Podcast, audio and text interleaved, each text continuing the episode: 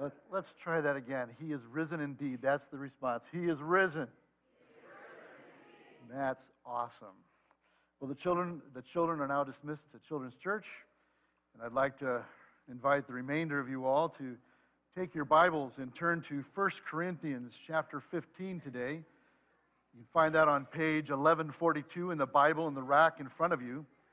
First Corinthians fifteen, eleven forty-two, if you're using the Pew Bible.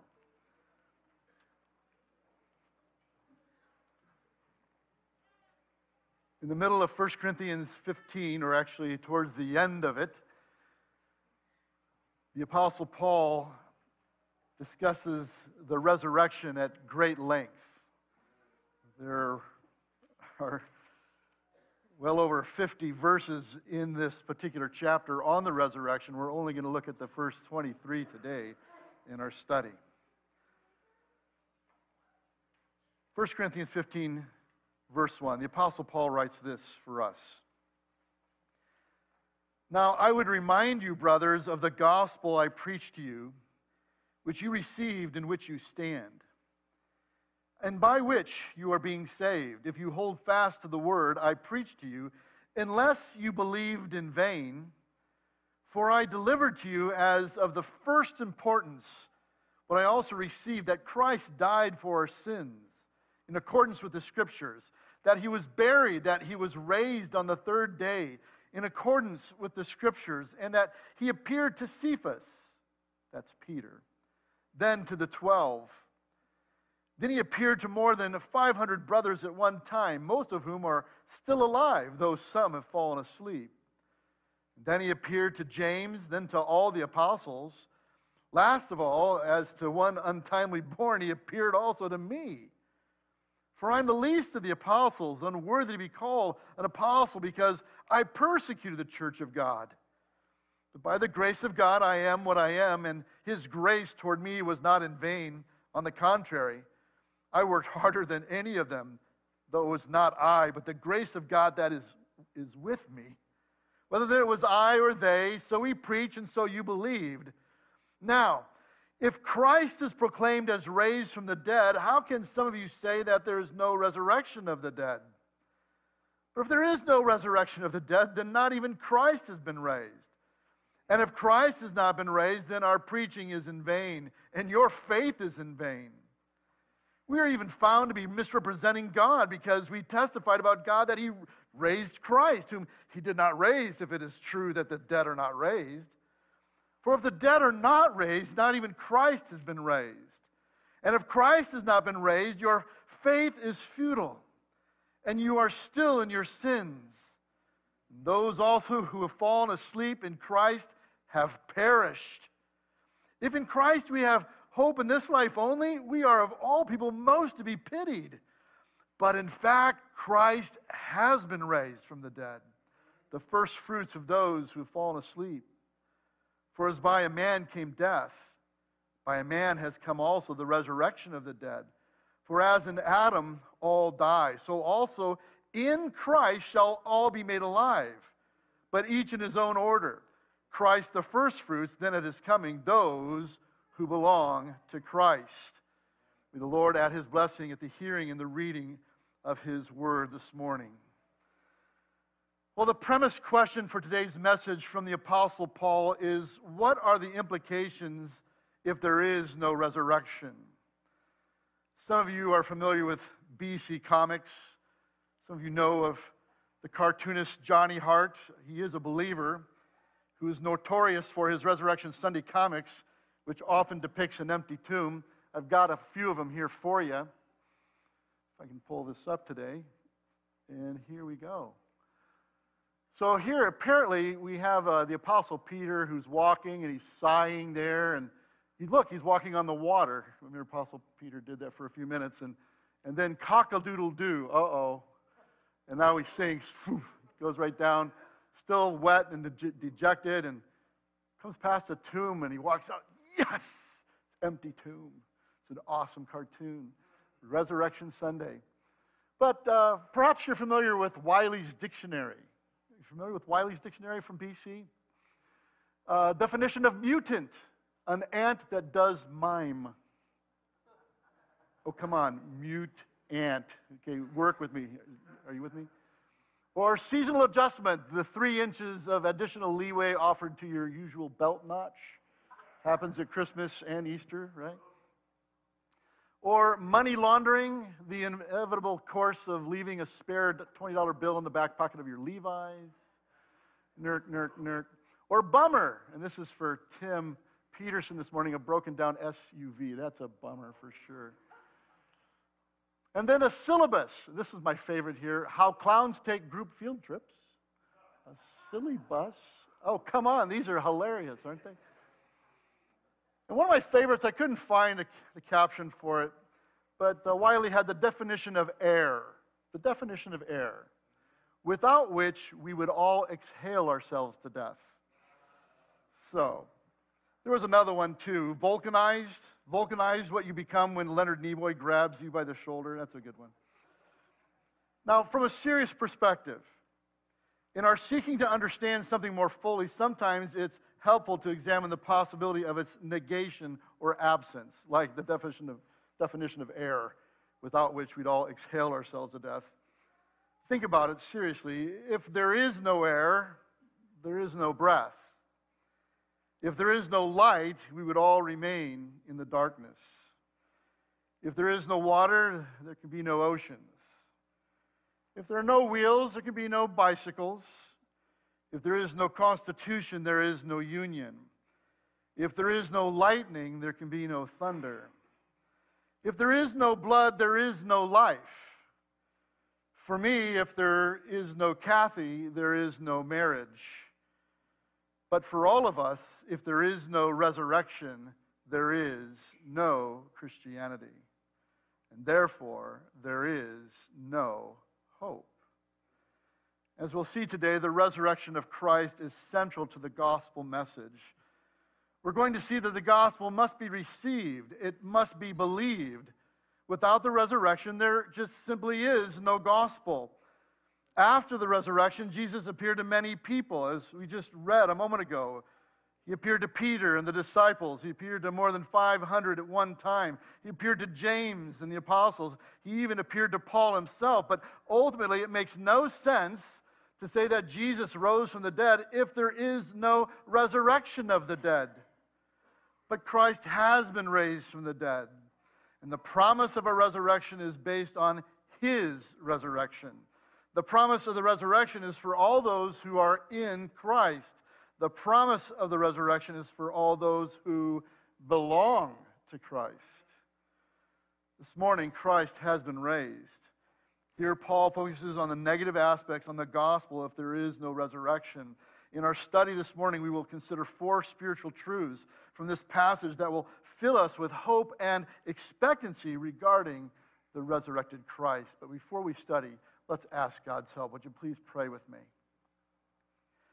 Our gracious Heavenly Father, we thank you so much for your goodness and your grace.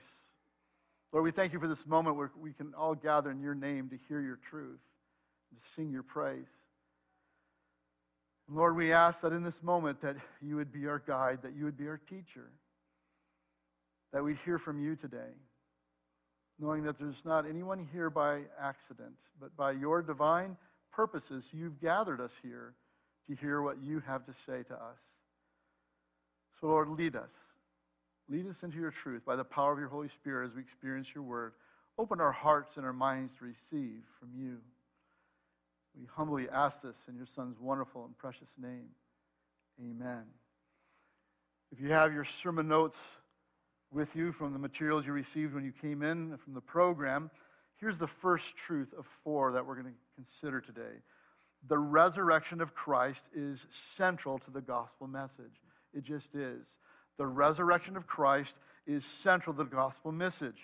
First of all, the gospel must be received, Scripture says.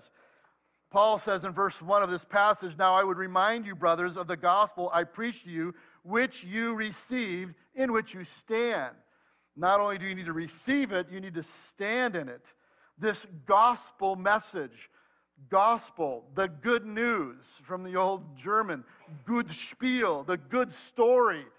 It's an awesome story, an excellent, incredible story where a dead guy yet lives to such a degree that he overturns the grave and gives us the hope of our own graves being overturned by his sheer grace. John writes in John one twelve, "But to all who did receive him, who believed in his name, he gave the right to become children of God." Have you received Jesus Christ as your Savior? Gaining access now, not only to a debt that's paid once and for all by the Lamb of God who takes away the sins of the world, but now access to the resurrection. But secondly, the gospel must be believed. Paul said, "It's of the gospel I preached to you, which you received, in which you stand, and by which you are being saved, if you hold fast to the word I preached to you, unless you believed in vain." Not only do you need to receive the gospel, you need to believe it. Not believing it somehow in vain. John eleven twenty-five says, "Jesus said to her, I am the resurrection and the life. Whoever believes in me, though he die, yet shall he live. And everyone who lives and believes in me shall never die." Do you believe this? Of course, Jesus said this to Martha, whose brother just passed away. And they thought it was all over. Both Mary and Martha were despondent over the fact of their lost brother. And here's Jesus saying, "I'm the resurrection and the life." Do you believe this? John six forty, "For this is the will of my Father, that everyone who looks on the Son," Jesus says. You imagine him gesticulating to himself as he says it. "For this is the will of my Father, that everyone who looks on the Son and believes in him should have eternal life, and I'll raise him up on the last day." The gospel must be received. The gospel must be believed. None of us want to be found to be believing anything in vain. Like believing the Lions will ever win the Super Bowl. That's believing something in vain. Or believing your taxes will go down. That's believing something in vain. Or that the government actually is interested in helping us. That's to believe in vain. Was it Ronald Reagan said, the most terrifying words known to man, "I'm from the government and I'm here to help." Yeah. That's believing something in vain. No, we need to believe with great hope, having received him. But thirdly here, without the resurrection, there is no gospel. That's what Paul says here. In verse three, "For I delivered to you as of first importance." This is the most important thing I can communicate to you, he says. "What I also received, that Christ died for our sins in accordance with the Scriptures." In other words, that was prophesied. "And that he was buried.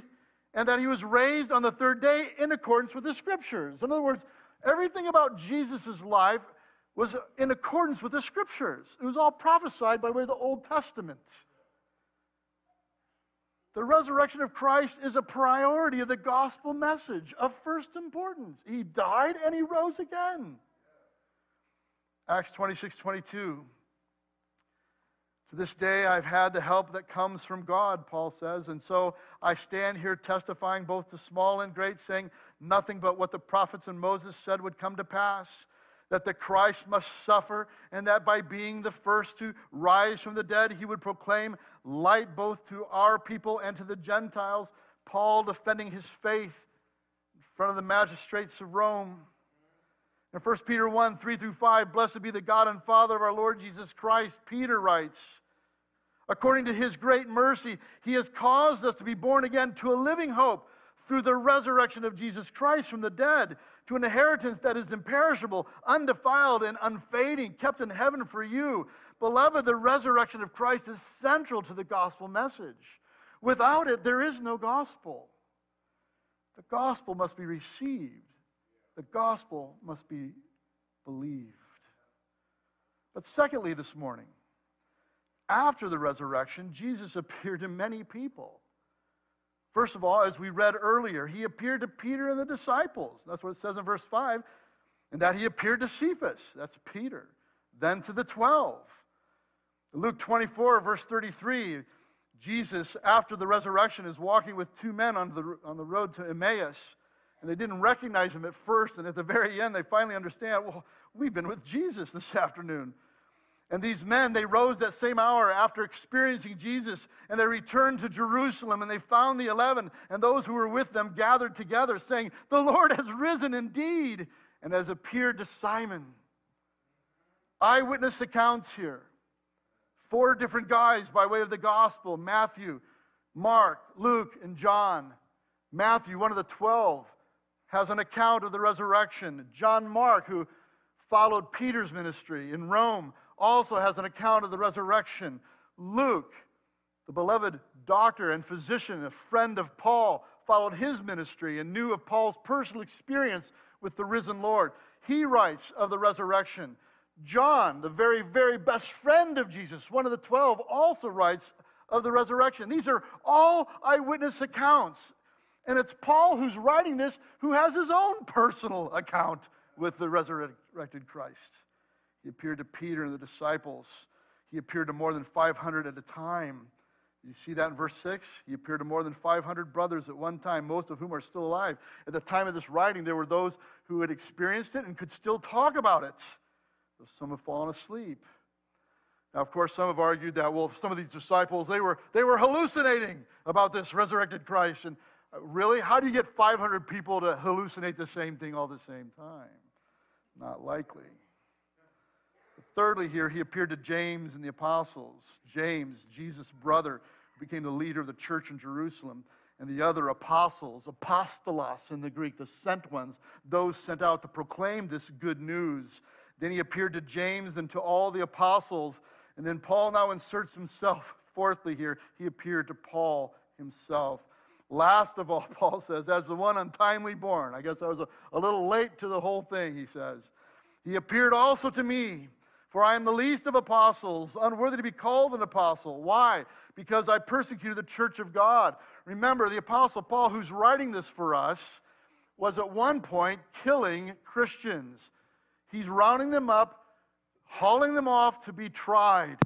And of course, when Stephen is being stoned, we, he's giving hearty approval to a deacon being put to death in front of him. That's who Paul was.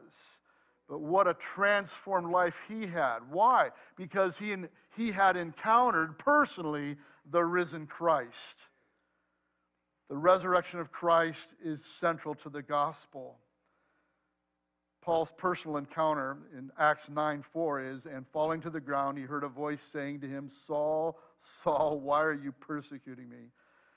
And he said, who are you, Lord? And he said, I am Jesus, whom you are persecuting. Paul was transformed in a moment. And after the resurrection, Jesus appeared to many people, as we've just seen.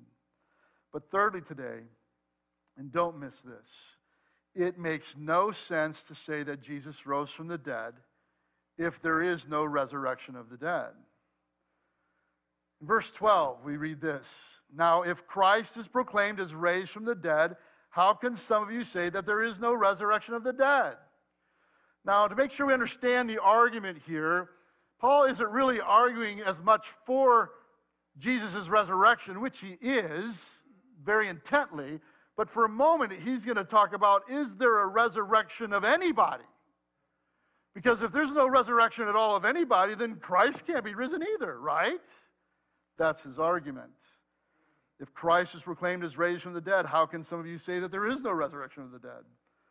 So let's consider it for a moment with him. First of all here, if there is no resurrection, then Christ was not raised. That's what he says in verse thirteen. If there is no resurrection of the dead, then not even Christ has been raised.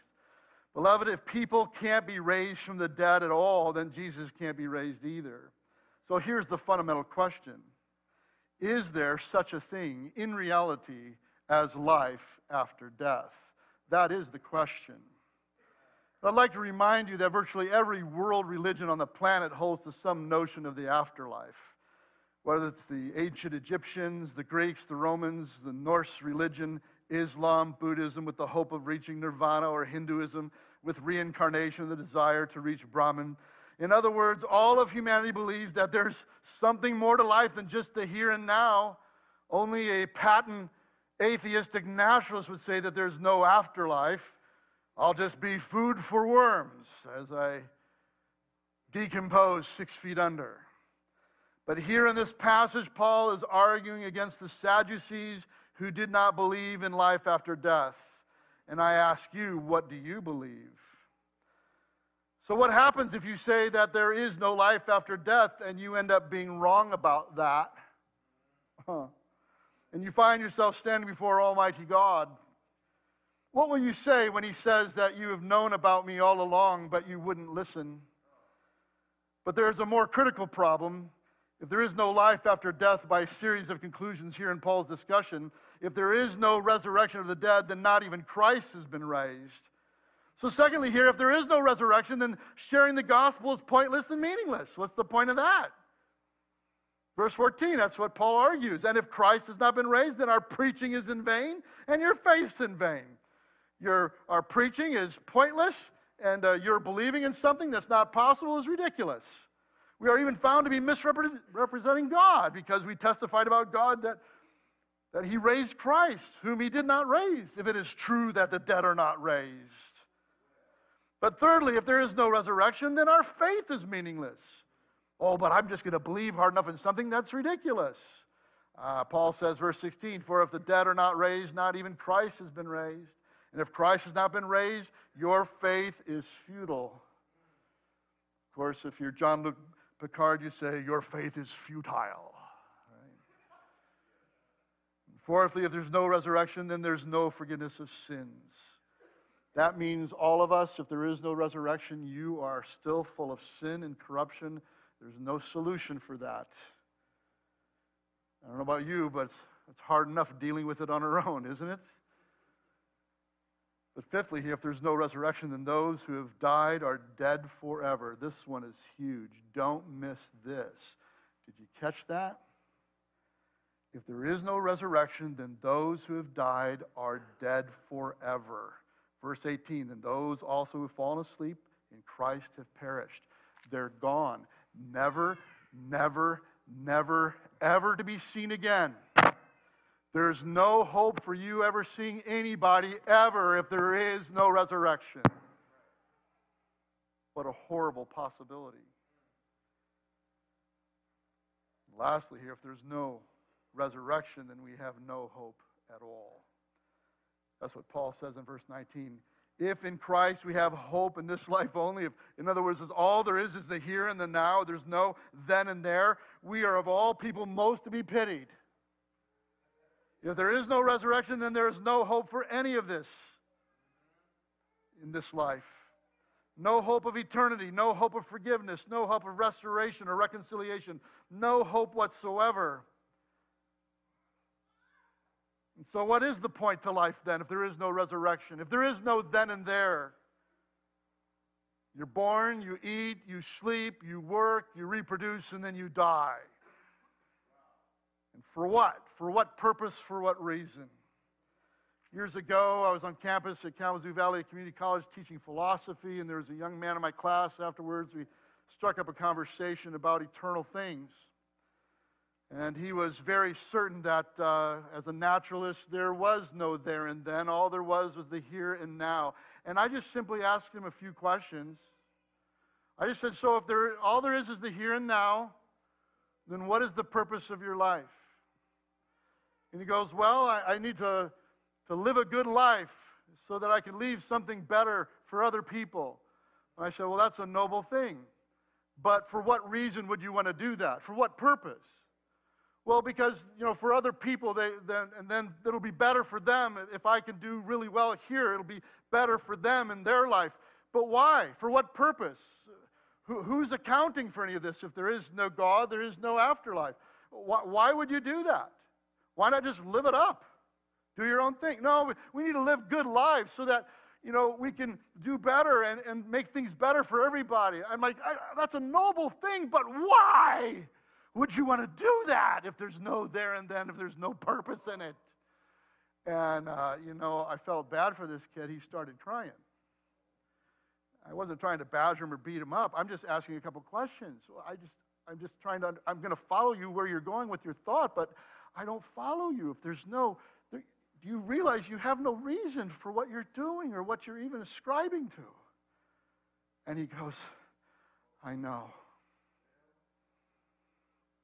Now, I don't know whatever happened to that young man. I can only hope that somehow the seed was planted and someone else perhaps did some more cultivating and perhaps did some reaping. But be careful what you hold to. There are implications to it.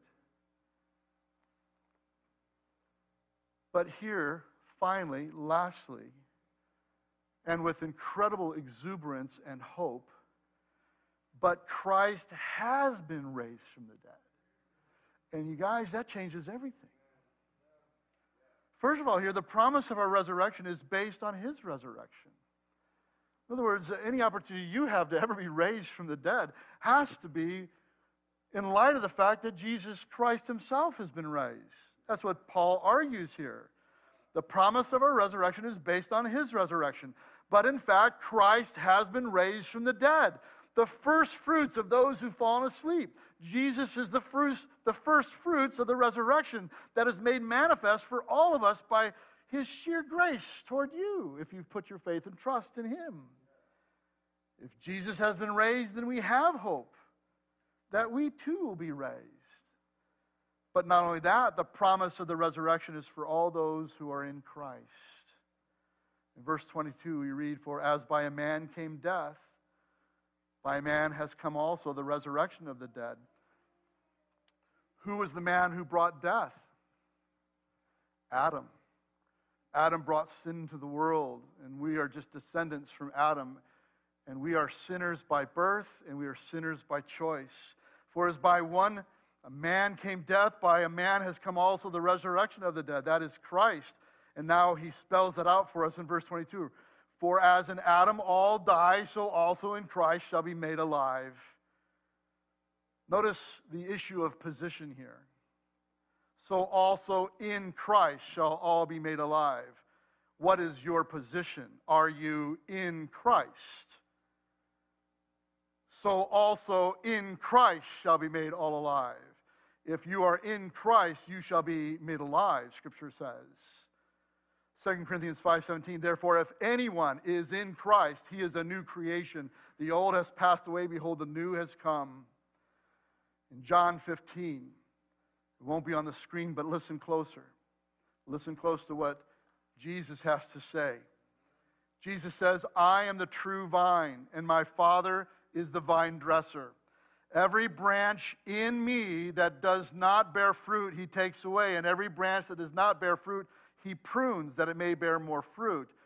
Already you are clean because of the word that I've spoken to you. Abide in me, and I in you." We need to abide in him, that is, in Christ shall all be made alive. "Abide in me, and I in you. As the branch cannot bear fruit by itself unless it abides in the vine, neither can you unless you abide in me. I am the vine, you are the branches. Whoever abides in me, and I in him, he it is that bears much fruit. For apart from me you can do no thing," nothing.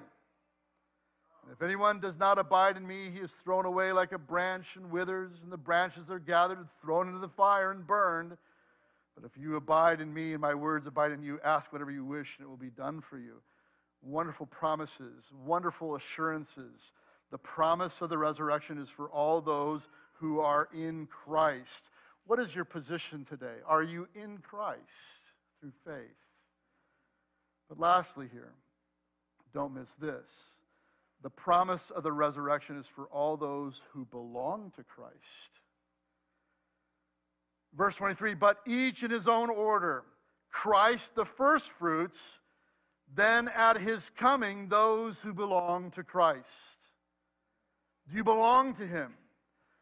This is not an issue of pos position, this is an issue of possession. This won't be on the screen, but listen closely to what Paul writes in First Corinthians fifteen a little bit later in this chapter. He reminds us of what's around the bend, about what's coming. When Jesus returns, Paul writes, "In a moment, in the twinkling of an eye, at the last trumpet, for the trumpet will sound, and the dead will be raised imperishable, and we shall be changed. For this perishable body must put on the imperishable, and this mortal body must put on immortality. When the perishable puts on the imperishable and the mortal puts on immortality, then shall come to pass the saying that is written, death is swallowed up in victory. O death, where is your victory? O death, where is your sting?" Every funeral I've done for a believer, I've said those words, "Oh death, Where's your victory? Where's your sting? Death, you lose because I have Christ. Jesus said in John ten twenty-seven, my sheep hear my voice. Are you hearing his voice today? My sheep hear my voice. Jesus says, and I know them and they follow me. Are you following him? Jesus says, I give them eternal life and they will never perish. That's everlasting life, folks. I give them eternal life. They'll never perish. And by the way, no one will snatch them out of my hand. My Father who has given them to me is greater than all, and no one is able to snatch them out of the Father's hand. I and the Father are one. What's your position? Are you in Christ? And not only that, do you belong to him? Are you his possession? Beloved, Christ has been raised from the dead. Our resurrection is entirely based on his resurrection. The promise of the resurrection is for all those who are in Christ, for all those who belong to Christ. The question here is, are you in Christ? Do you belong to him? My sheep hear my voice. I didn't write that. Jesus said that. And Jesus has got pretty good credentials. My sheep hear my voice and they follow me. No one can snatch them away from me. Do you belong to him? It's my prayer and hope that you do. You know, we've talked about Wiley's Dictionary, so I want to tell you about Bradley's Dictionary. The resurrection, without which none of us get out of here alive. That's the deal. By God's grace, with the resurrection, we get to live. The resurrection of Christ is central to the gospel message. After the resurrection, it is evidenced over and over again that Jesus appeared to many, many people. It makes no sense to say that Jesus rose from the dead if there is no resurrection of the dead, but Christ has been raised from the dead once and for all. And the question is, have you received Christ? Do you believe in Christ? Are you in Christ? Do you belong to him? Let's pray. Our gracious Heavenly Father, I thank you so much for the power of your word and this powerful argument that Paul puts forward. Oh God, may it not be that we've believed in vain. We know we haven't because we know that indeed Christ has been raised. And Lord, we rest in that fact. Lord, it's my prayer this morning that for all those who are here gathered in this room, that they have put their faith and trust in you. And if they haven't, they would do so even right now. Simply crying out to you, dear Lord Jesus, I know that I'm a sinner. I know I've been going my own way, my own direction, and I need forgiveness. I need reconciliation. I need hope in my life. I now invite you into my heart and my life as I turn away from sin and turn to faith in you and ask you to come in and forgive me, to wash me clean, to make me a new creation, as your word says. I long to belong to you. I long to be in you.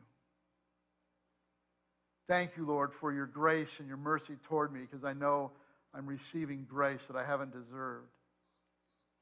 And thank you for your mercy in that you have preserved me for another day, for your purposes in this life, knowing that not only do I have a hope for right here, right now, but I have a hope for eternity. Thank you, Lord. I hope you prayed that this morning if you never have, to such a degree that you could say that I'm in Christ now, so that you could say that you belong to him, having received him, having believed on his name. Lord, for the rest in this room who have been following you for years, I pray that all have been encouraged through this truth, that we have not believed in vain. We've not followed in vain, but we stand in the resurrection. We stand by faith. It is the basis for all that we hope in, long for.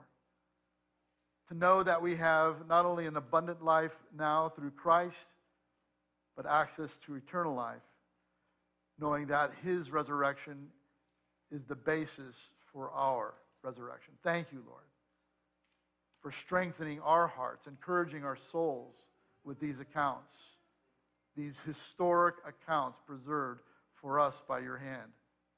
Thank you, God. So, Lord, on this Easter, may it not escape our notice that you've been raised from the dead, that Jesus ever lives, and that your promise is that if we believe in you, we too will always live. Lord, thank you for that hope. There are many in this room who've lost loved ones, even recently, who are holding on, clinging on, dare I say, clinging on to a hope of the resurrection. Thank you, Lord, for that hope. Thank you, Lord, we don't have to be pitied at all because we have a great confidence in you and what you have to say. Thank you, Lord. We give you all the praise. And all God's people said this morning, amen. Thank you so much for coming. Please stand for our final song.